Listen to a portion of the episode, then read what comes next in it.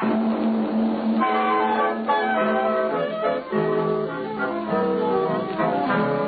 Adventures of Charlie Chan.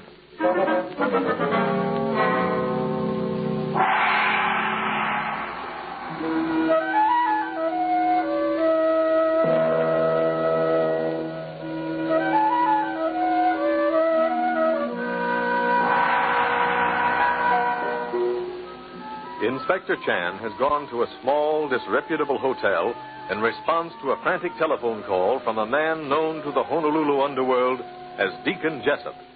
But he arrives too late, for when he gets there, he finds that Jessup has been murdered. Leaving Sergeant Mulligan in charge, Charlie Chan, with his up and coming young son Lee Chan, returns to make his report at the office of Police Commissioner Williams. Most regrettable incident, sir. Jessup very dead, with large knife driven completely through heart. Do not wish to seem unfeeling, but it is written that Nemesis is exceedingly accurate bookkeeper.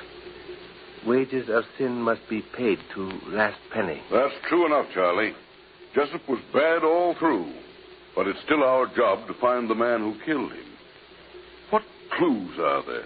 Have brought knife with which crime was committed, carefully wrapped in silk handkerchief to preserve fingerprints. Same has been turned over to Mr. Edwards, who will make report shortly. Was that all?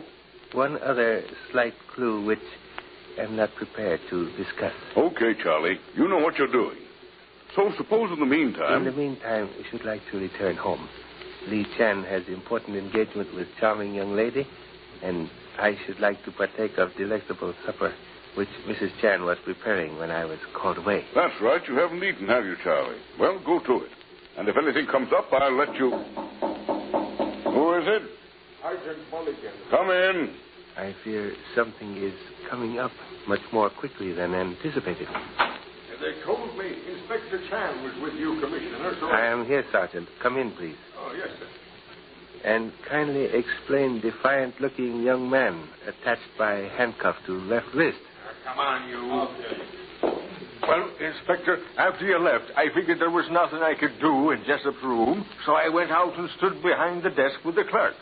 He didn't like it much, and I figured I was going to have to. Continue, please, giving only essential details. Well, I hadn't been there more than a couple of minutes when this bird comes in and asks for Jessup. So I slaps the cuffs on him and brings him in. You have done well, Sergeant.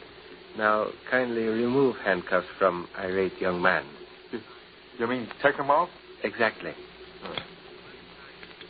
That will be all for present. Please wait outside, Sergeant. Okay, Inspector. But if you need me. I me... shall assuredly call. Do you wish to make statements, sir? Might perhaps expedite investigation Investigation of what? of unhappy murder of man known as Deacon Jessup. Deacon Je- Jessup is dead? You are surprised? Why, he telephoned me less than three hours ago. About what, please? I I can't tell you. So sorry. Might make your position less unpleasant. You haven't got anything on me. Possibly not. But old Chinese proverbs say, if you wish to avoid being struck by a falling tree, do not walk in forest. You knew late Deacon Jessup, therefore must detain you as important witness. A lot of other people knew him, too. But you alone made unfortunate error of calling upon him after unhappy demise. Now you must pay for error. Uh, what are you going to do? Put me in jail? Jail in Honolulu unnecessary, except for a hardened criminal. You are on small island in midst of broad Pacific. Attempt to depart would be instantly known to us and regarded with dark, suspicious eye. Then, then I may go? Perfectly at liberty to do so. But first, so kind, please, as to tell us your name. I'm Dennis Rand of San Francisco, and I'm stopping at the Royal Hawaiian. Very good, Mr. Rand. We'll wish to question you further in near future regarding your relations with notorious Deacon Jessup. Meanwhile, good evening. You know where to reach me when you want me. Good evening. Lee Chan. Yes, Pop? Making self as inconspicuous as possible, you will follow this Mr. Dennis Rand. I wish to know where he goes, what he does, and with whom he speaks. Everything about him. You understand? I got you, Pop. Call me very moment you learn anything of importance. Now go, and go quickly. I'm off in a cloud of dust. You know, there are times, Charlie, and this is one of them, when I'd swear you were handling a case all wrong. But you haven't muffed one yet, so I'm not going to start interfering now. Why, I remember when you brought in Gentleman George and got a confession from him, too, after the police of six countries had. Your forgiveness, sir. But the Emperor Shi Huangti wrote that he who squanders today talking of yesterday's triumphs will have nothing to boast of tomorrow. Okay, let's get down to cases. What's this Jessup business all about? While you were talking to young Rand, I just sat there and listened, and there wasn't a thing I could get my teeth into. I am in the same unfortunate predicament. Picture still very hazy, like flowers seen in pool. And you're waiting to see what Lee uncovers, huh? Have great faith in number one son. He is still but frivolous boy, given to American slang and uh, hacha. But even peach grown in shade ripens ultimately. well, he's your kid, Charlie. And here's one of your Chinese proverbs right back at you. Under a strong general, there are no weak soldiers. you do me much honor. Did you get anything at all out of your talk with Rand? Name of Rand kept tapping at memory like woodpecker tapping at tree trunk, but could not place it at first. I know it, too. Then, like flashes are coming to me. You know Timothy Eden, millionaire jeweler of San Francisco? Sure I do. Eden and Company are as important in the West as Tiffany's are in the East. Many years ago, Timothy Eden adopted small infant, child of sister who died when deserted by worthless husband. That husband, Morton Rand, That rat. and small infant was young man who just left office. Wow.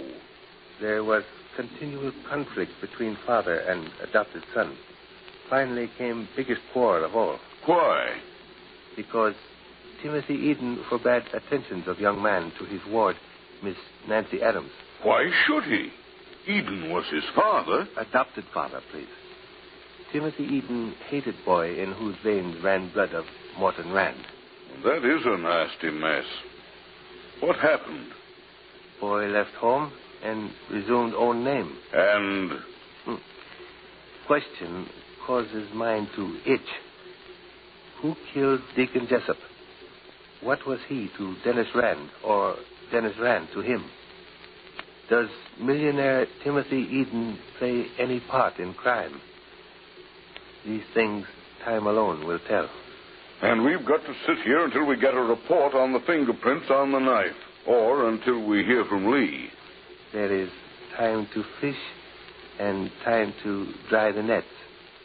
At present, we are engaged in tedious task of net drying. And if you do me honor to join me in light repast while we are waiting, I... Yes? There's a Mr. Timothy Eden and a Miss Nancy Adams here asking for Inspector Chan. Hear that, Charlie? Ask, please, to have them wait. I wish to first discuss plan of action with you. Tell Mr. Eden that Inspector Chan will be at liberty in a few minutes. Yes, sir. Well, Charlie, Picture still hazy, but beginning to assume shape. I await report of Lee Chan with breathless anxiety. but Eden's here right now. We may not hear from Lee Chan for some time. Forgive, please, but you do not know excessively zealous number one son. If Mr. Dennis Rand stop to adjust falling garter, Lee Chan will report same.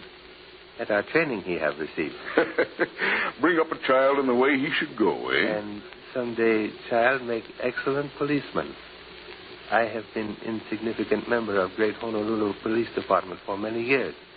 Hope to serve for many years more.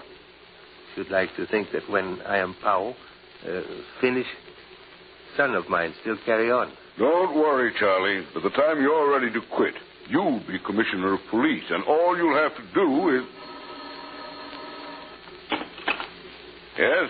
Call for Inspector Chan, sir. Ask please who is calling. Uh, who wants him? It's his son, Lee, Commissioner. Put him on. Here you are, Charlie. Thank you. Speak quickly, Lee Chan. Hello, Pop. When Dennis Rand got outside, he grabbed a taxi and told the driver to get to the Maritime Hotel as quick as he could. It was all I could do to hitch onto the back of the cab. When Rand got there, he ducked in fast, with me right on his tail. He asked the clerk at the desk for Morton Rand. Morton Rand? Yeah, the guy told him Rand was out but was coming right back. So he's sitting in the lobby now waiting for him. Well, that's all I know. You have done well, Lee Chan. Return to hotel and keep watchful eye upon proceedings. I shall send Sergeant Mulligan to join you. Okie doke, Pop. Under circumstances, I even forgive Okey Doke. Goodbye, my son. Well, Charlie, where do we go from here? From here, sir, we go, I think, to talk with Mr. Timothy Eden. Why has Timothy Eden come seeking Charlie Chan? What is taking place in the sinister Maritime Hotel where young Dennis Rand entered the case of the murder of Deacon Jessup? Follow Charlie Chan as he solves this intriguing mystery.